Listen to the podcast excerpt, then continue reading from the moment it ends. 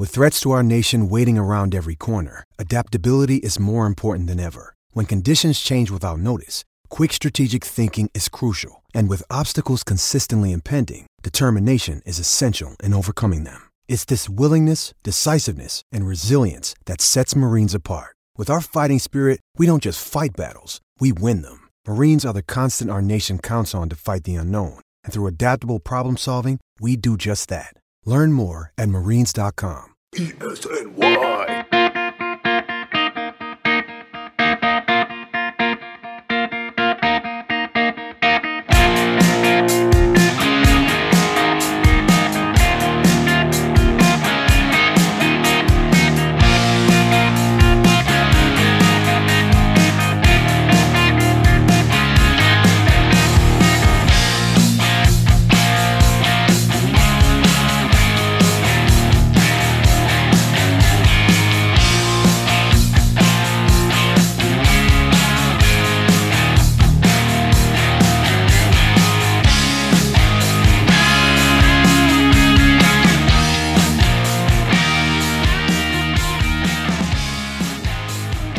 Football is back. How you doing, folks? This is the Jets All the Way podcast, and you're with us, Jeff Magliuccetti and Robbie Sabo of Elite Sports New York. Football is back. You've waited this long. Why not wait just over a month longer as we dive into the New York Jets training camp proceedings right here on the Jets All the Way podcast. Training camp has just gotten underway. I, of course, am Jeff Magliuccetti alongside ESNY editor-in-chief and founder Rob Sabo. Rob, you've been tearing it up in Florham Park. How you feeling? Good. I'm actually a little sunburned after just 2 days, and this shouldn't be the case because it hasn't been that scorching. But my white, pale skin just can't handle it. Look at that! Look, you're putting some great visuals into the Jets All the Way podcast. That's crazy. Good for you. I mean, hopefully it translates to the paper as well, to the print. But good job there. And so the Jets have been underway for their first two practices this far. Going to put the pads on over the weekend. So your first initial impressions. What have you seen out there so far? I mean, it's so early. Sure. You know? The coaches are just putting everything together. Everything's about organization at this stage in the game. Sure. The main takeaways, I think, so far, looking at Greg Williams and what he's doing, who he has lined up. There were a couple tweets people were putting out there. He's running a 4-man front. It's not true. It's not a 4-3. Really? It's a 4-man front in 11 personnel, standard 4-3-4 or 4-3. Interesting.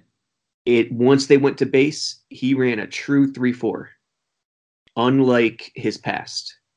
So true 3-4, mm-hmm. Without Poole.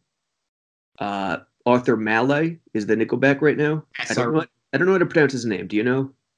Arthur Maulet? Yeah, Maulet or Mallet. Is it French? I don't know. I think he's from New Orleans down there. I'm working with someone from the Liberty. Her name is Marine Johannes, and she just came over from France. In fact, I was up in Connecticut on Wednesday. You know Sarah Kustak? Sounds familiar. No. She does the Nets commentary on Yes. Oh, yes. Okay. And she also oh, yes, on Yes. Well played over there. I did not do that intentionally. Do not give me credit.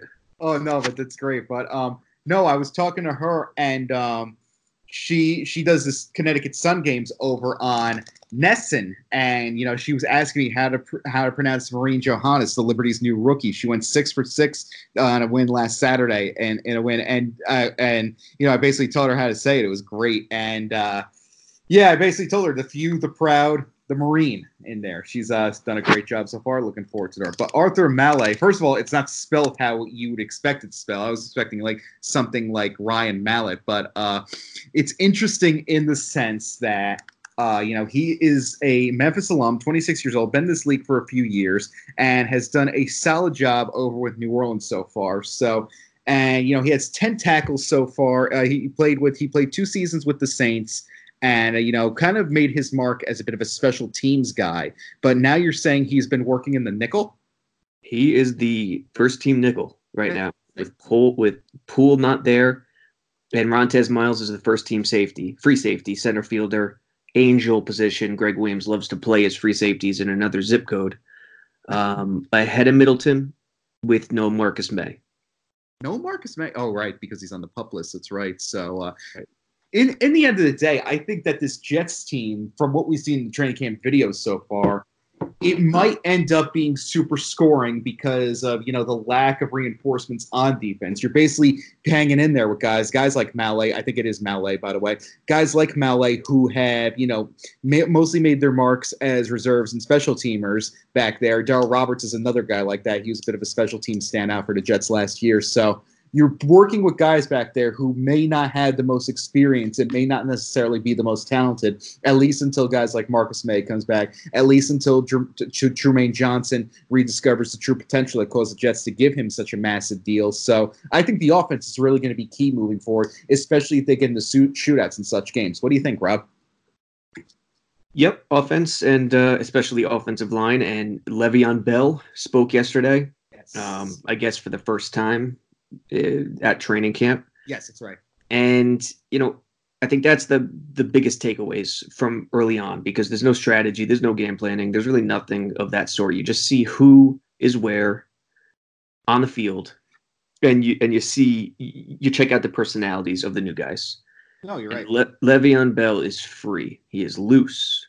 He is just being himself. He doesn't care.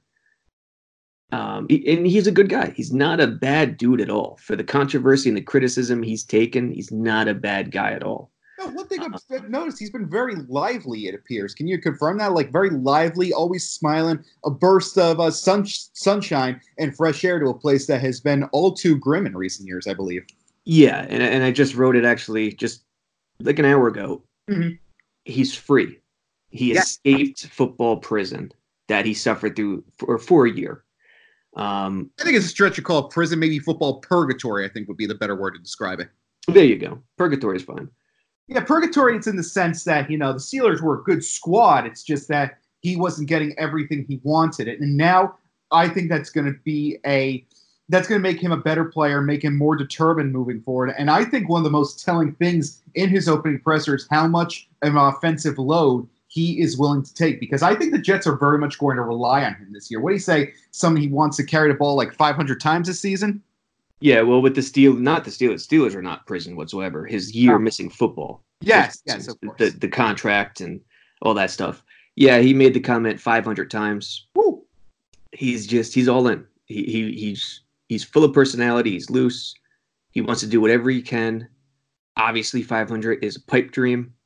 But yeah, he's ready to get at it. And he, you know, we'll know tomorrow when the pads come on and the fans are there, mm-hmm. and we'll see Le'Veon and how he does and how he acts too. You know, I just think it's super interesting that, you know, you mentioned 500 is a pipe dream, and we were talking about, I believe on the last episode of the program, that, you know, I think 8-8 would be such an attainable goal for the squad and something they can aspire to. Now, again, playoffs, I think that right there is the pipe dream, in the sense that there are just too many, quote-unquote, established contenders right now. The Jets, at this moment, they strike me as a team that is in the, quote-unquote, one or two moves away category, in the sense that I think they're just missing a couple extra pieces for them to truly contend. And I think that, you know, that move could well be on the active roster right now, because if Quincy Enunwa or Robbie Anderson suddenly break out this season, then you have an elite receiver, which I think is very essential to many NFL teams this year. I know many have said, you know, no, the quarterback's more important, and that's fine. It's totally fine to think that, but so many teams have gone by with so many more elite receivers away. You need a playmaker to come out there. With New England, for example, take a look. It's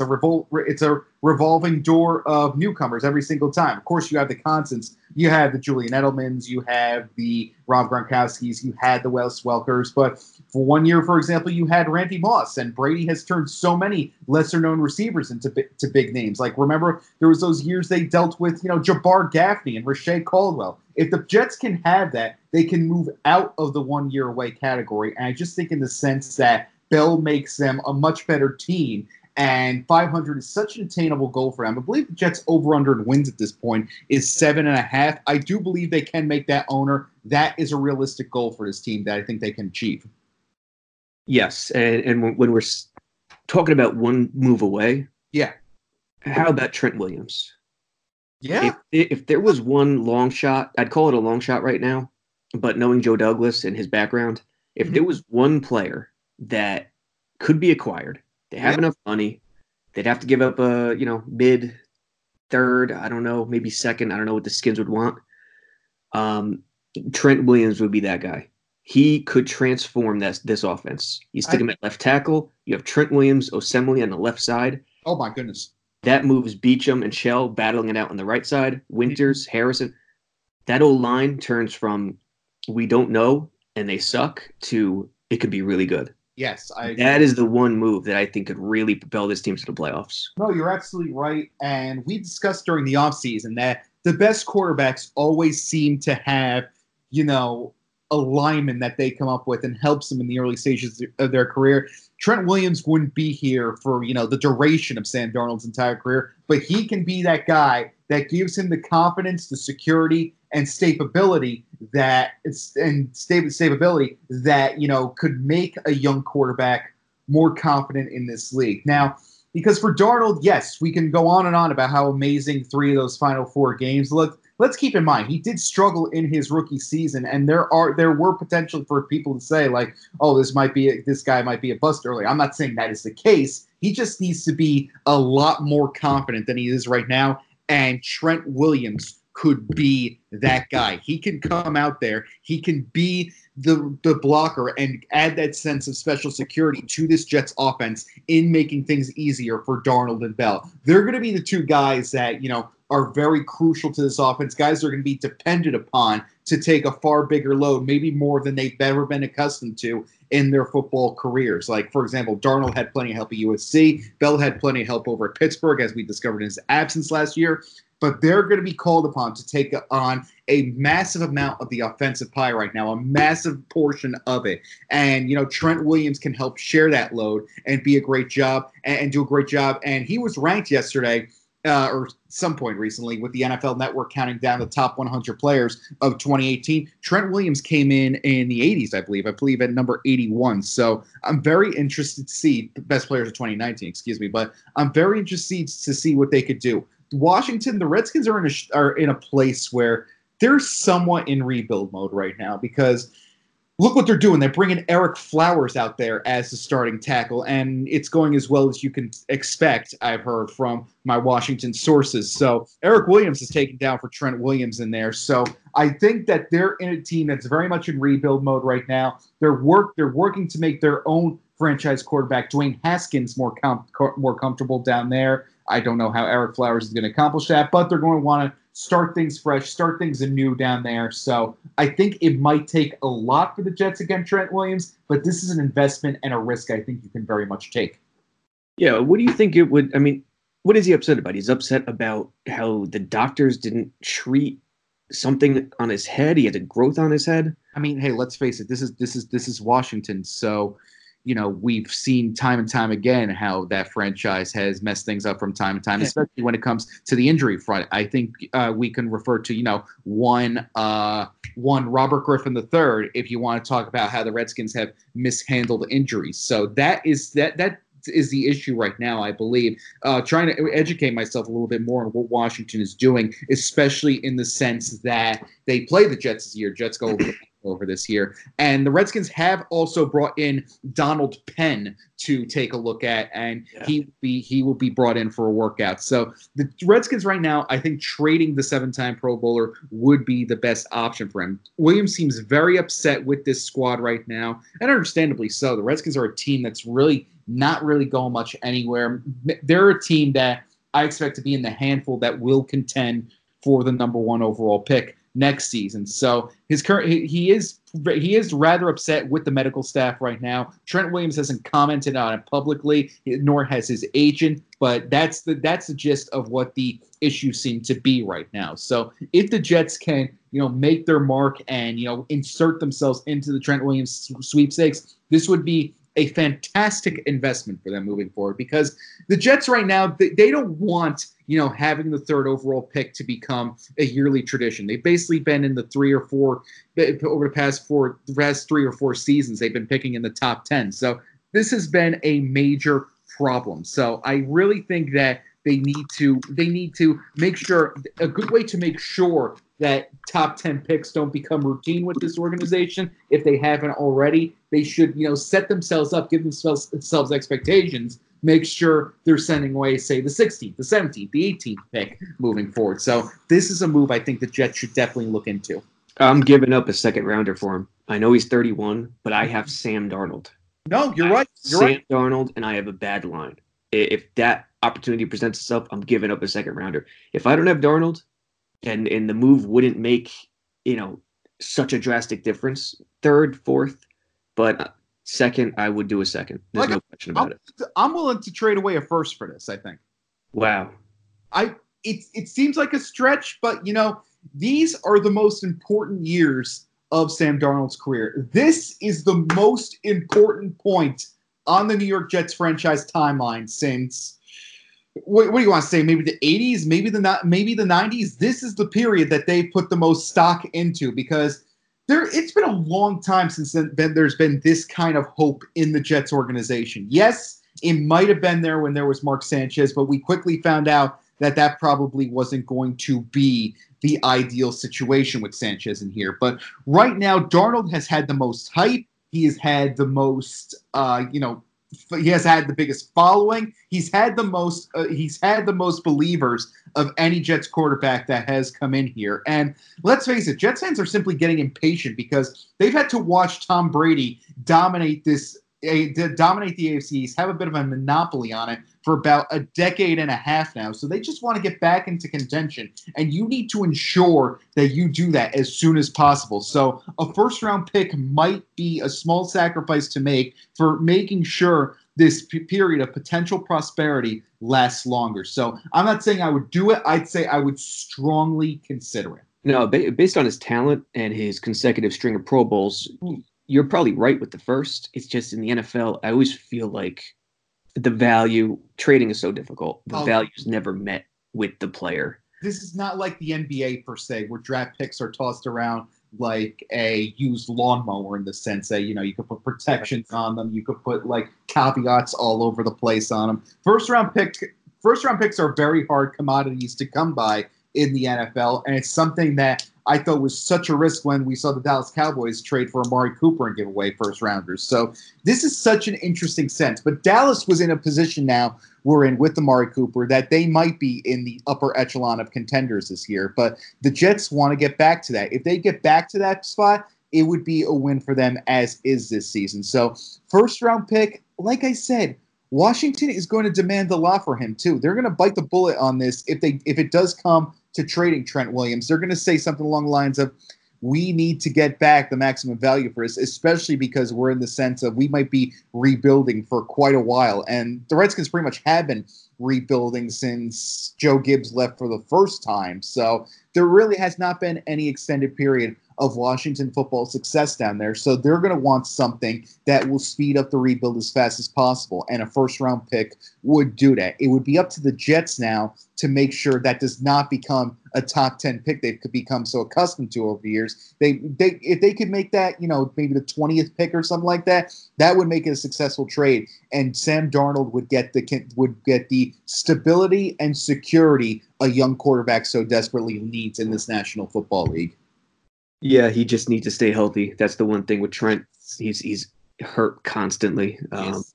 And he's 31, so yeah, I'm close to your thinking there. Very close. We'll see. It'll be interesting to see what they ask for. Or hey, it could end at any moment, and he reports and he plays. Oh yeah, if he reports to Washington, this whole conversation almost becomes null and void. But if you're the Jets, you really have to start thinking about making Darnold as comfortable as you can. I thought they did make some strides in the right direction in that this offseason. Before the offseason even began, they brought in Quincy Enunwa, who developed a great rapport with Darnold. They developed a great relationship, and they rewarded Enunwa's play so far. He's had one of the more improbable stories in the NFL that you'll see in recent history in the sense that, you know, undrafted free agent at Temple, not at Temple, but he, I'm thinking of Robbie Anderson. Oh my goodness. But Quincy Enunwa comes in, lower ranked draft pick, I believe. He comes in here and he does a phenomenal job in the preseason, makes a name for himself in the regular season, develops strong chemistry with the young rookie, and his efforts were rewarded with a brand new deal. And that's going to make Darnold more comfortable. They also brought in Kelechi Osemele. Good job there. They placed a second-round tender on the aforementioned Robbie Anderson, who also developed some good chemistry with Darnold. Good job there. But they didn't bolster what could be the hidden gem, the hidden infinity stone of this roster, of the NFL entirely, the offensive line. They need to bolster that because offensive line, they're in a sense kind of like – I used to say this when I was when I played the game and I was a long snapper, anyone on the offensive line, I thought this really applied to long snappers in particular, anyone on the offensive line could almost be like a superhero in the sense that if people don't know your name, you are much better off in the sense that, you know, if you keep hearing your number called during the game, that means there's a penalty. If you keep appearing on the replay, that means you're getting beat by a defender of some sort or a defensive lineman or a blitzer coming in. So it's almost like a sense of being a superhero where anonymity is your friend. And the Jets need to make sure that they bolster this offensive line. It's not, you know, a glamorous position in the sense that you almost never see your name in the box score unless you happen to jump on a fumble in the end zone or something like that, or a rare tackle eligible play. And the Jets want to get in on that fun where they can promote the big names. Promote the big skill player names. Like if they would love to see Quincy Enunwa and Robbie Anderson jerseys dominate MetLife Stadium. And if the chemistry continues with Darnold, you will see plenty of more Anderson and Enunwa jerseys over at MetLife Stadium this season. But you have to bolster this line, and especially when you put so much stock into a quarterback commodity, a guy who can be the face of your franchise, ideally for the next decade at least. You need to have as much insurance in him and protecting him as possible. Trent Williams can be that guy. Yeah, I'd say you said superhero. Yeah, that's right. If they had Trent Williams or Osemele on the left side would be like Thor. Ah! Right now, it's sort of like Handicap Man from In Living Color. David Williams. So that's the stark difference that I see here, and we'll see. I mean, Handicap Man to Thor. And with Sam Darnold back there, we'll see. I was gonna be nice. I was gonna bring up one of the more mediocre superhero movies of our time. I was gonna say something along the lines of like the Affleck Daredevil or something like that. But you went to Handicap Man. That's quite interesting. And you went and. Well played on your vocabulary. Stark difference there. That, of course, being Iron Man. So I'm looking forward to see because I'll put it this way: Darnold is basically their Infinity Gauntlet. There, if you've seen Avengers: Infinity War, he's their Infinity Gauntlet. He has the weapons. He has all those stones on his hand, the Infinity Stones on his hand right now, and he's going to be the key for this process moving forward. You have to make him as comfortable as possible. Raw talent, it seems, in a way, in this National Football League. Doesn't get you fully by anymore. You need to have a full team effort and look no further than what the past Super Bowl champions have been able to do. The Patriots are self-explanatory. The Philadelphia Eagles, they didn't miss a beat when Carson Wentz went down and Nick Foles went in. Sure, you need to have the elite quarterback, but raw talent doesn't get you by anymore in today's NFL. It's a team effort. Do you agree, Rob? Yeah, and you know what? Frank Pollack... I watched a little bit of Frank Pollack and the offensive line yesterday. A lot of hopes are clinging to Pollack, the coach. He's a great offensive line coach. Yes. If they stay healthy, which is very tough to ask. But if they stay healthy, it can be a middle of the pack O line, as is. Yes. So that's the hope right now. And, you know, obviously when I say Handicap Man, I'm just joking around. Oh, of course. Today's landscape, I don't know how In Living Color did it back then. Today's landscape, that would never fly. No, you're probably right. But Damon Williams, classic, legend. Yes. Great show. It'll be interesting. We'll know right away, depending on what Washington's asking for. Yes, you're right 100%. And, look, if we're going to keep doing TV reboots, seems like every single show is getting a reboot these days. I would love to see In Living Color return, get those guys back together. I'm sure that everyone would do such a great job. But you talk about Pollack. This is the guy, for example, that helped the Dallas Cowboys form that renowned offensive line. That's all anyone talked about for the longest time. He helped them out a little bit. He joined them as an assistant offensive line coach in 2013, was the full-time offensive line coach from 25 to 2017, spent time with the Bengals last year. So this is very interesting in the sense that they brought someone who knows the importance of an offensive line. And that's why it was so shocking to me that they didn't fully bolster this O-line, the Osemele deal notwithstanding. It kind of reminds me of the sense that a couple years ago, I was still running for the New York Giants. This was the infamous 2017 season, and there was a big question, how come they didn't bring in Andrew Whitworth? And, you know, he did a fantastic job over in L.A. and continues to do so. And Whitworth was not brought in by the Giants, and everyone asked Jerry Reese at midseason during his bi-week press conference, why didn't you bring him in? And he basically said there was no room for him on the team right now, which I don't know how you could even say that. He didn't fit our system pretty much. He said something along those lines. I'm paraphrasing. So I really hope for the Jets' sake that this doesn't go down as a similar situation for them, where they had opportunities to bolster their offensive line, their outside linemen, and really did not do so this year is on such a crucial point in the timeline. I admire the confidence, but we'll see if the lack of activity comes back to haunt them. Todd Gurley, 2016, 278 rush attempts, 885 yards, 6 touchdowns. Right. And 2017, 279 rush attempts, 1,305 yards, 13 touchdowns. The same year they picked up Whitworth, and nothing else changed. Yeah. Yeah. And let's face it, Le'Veon Bell's lines in Pittsburgh, very solid. Very solid. So, very solid. That is going to be, listen, do not be surprised if they struggle in the first month. That is going to take until October for the line and Bell to mesh with each other because he's such a patient runner. Mm-hmm. He thrives on counters and misdirections and draws because he's the most patient runner in NFL history. Gase is going to have to adjust to that. The O-line is going to have to adjust to that. And he actually talked about it a little bit yesterday, that it will take time. Right. So the first 4 games, if it's not happening, that's natural. I think the first game of the season is just going to be so important. We'll obviously talk about it more once we get a little closer to that date. But the first game of the season against Buffalo is going to be so important in the sense that, you know, it would be huge to emerge from that with the win against a Buffalo team that, like the Jets, is very starved for consistent success. And if you want to put a good note on this season, it cannot end with a loss. It cannot begin with a loss to the Buffalo Bills. Heck, it can't end that way either. They also play in Week 17 in Orchard Park. So I think that, you know, that game is going to be so important, and especially considering the rest of the opponents coming up within the first few weeks. You got to play New England twice, NFC playoff teams in Philadelphia and Dallas. You're also going to be playing the Cleveland Browns. So you need to get a win in that opening stage, and no matter how much you struggle. And they're capable of it. They beat Buffalo last season thanks to some late Darnold heroics, but I definitely think this is a team you need to win that Week 1 game if you want to, you know, get the good vibes going. Yeah, I agree. Yeah. Whenever you talk schedule, I am in complete agreement with you. Oh, wow, thank you. I guess that's why we work so well. Now, moving on also, the Jets also had some tough news losing Chris Herndon for the first 4 games. Rob, how big of a loss is this? It's huge. Yeah, because he's the only vertical threat tight end they have.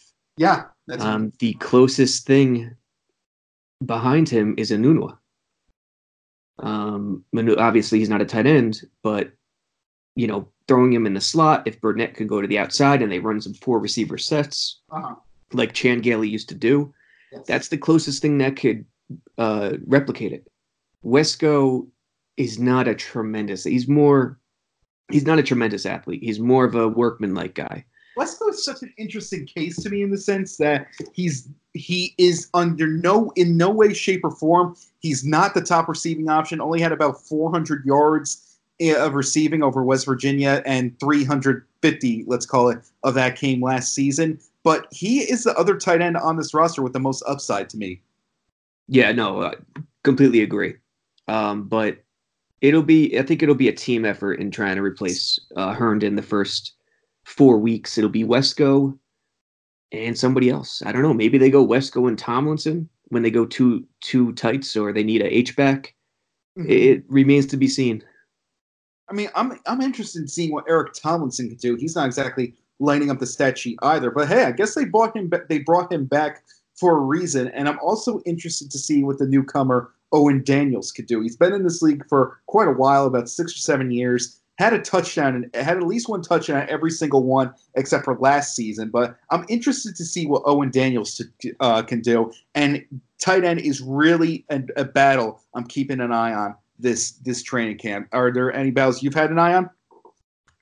I think the secondary. Who is going to be that nickelback? Is it Malay? Right now, Daryl Roberts is the number 2 guy, clearly, mm-hmm. behind Trumaine. So when they go nickel, Daryl Roberts stays outside, Malay goes to the inside.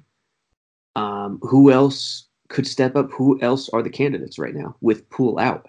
Yeah, the only other option I see is Derek Jones being on the outside and moving Daryl Roberts back to the inside. Mm-hmm. But I've yet to see that take place.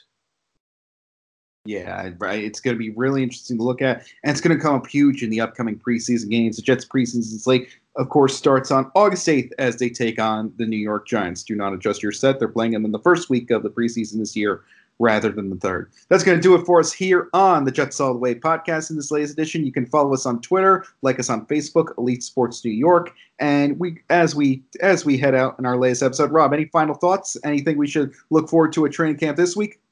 Look for tomorrow with the pads on, with the fans there. We'll see. It is kind of the first official real practice of the summer. And we'll be with you every step of the way right here at EliteSportsNewYork.com. You can check us out there. Follow us on Twitter. Like us on Facebook. And also follow us once more on Instagram. That'll do it for us on the Jets All the Way podcast. For Robbie Sabo, I am Jeff Maglice. Thanks for listening, folks.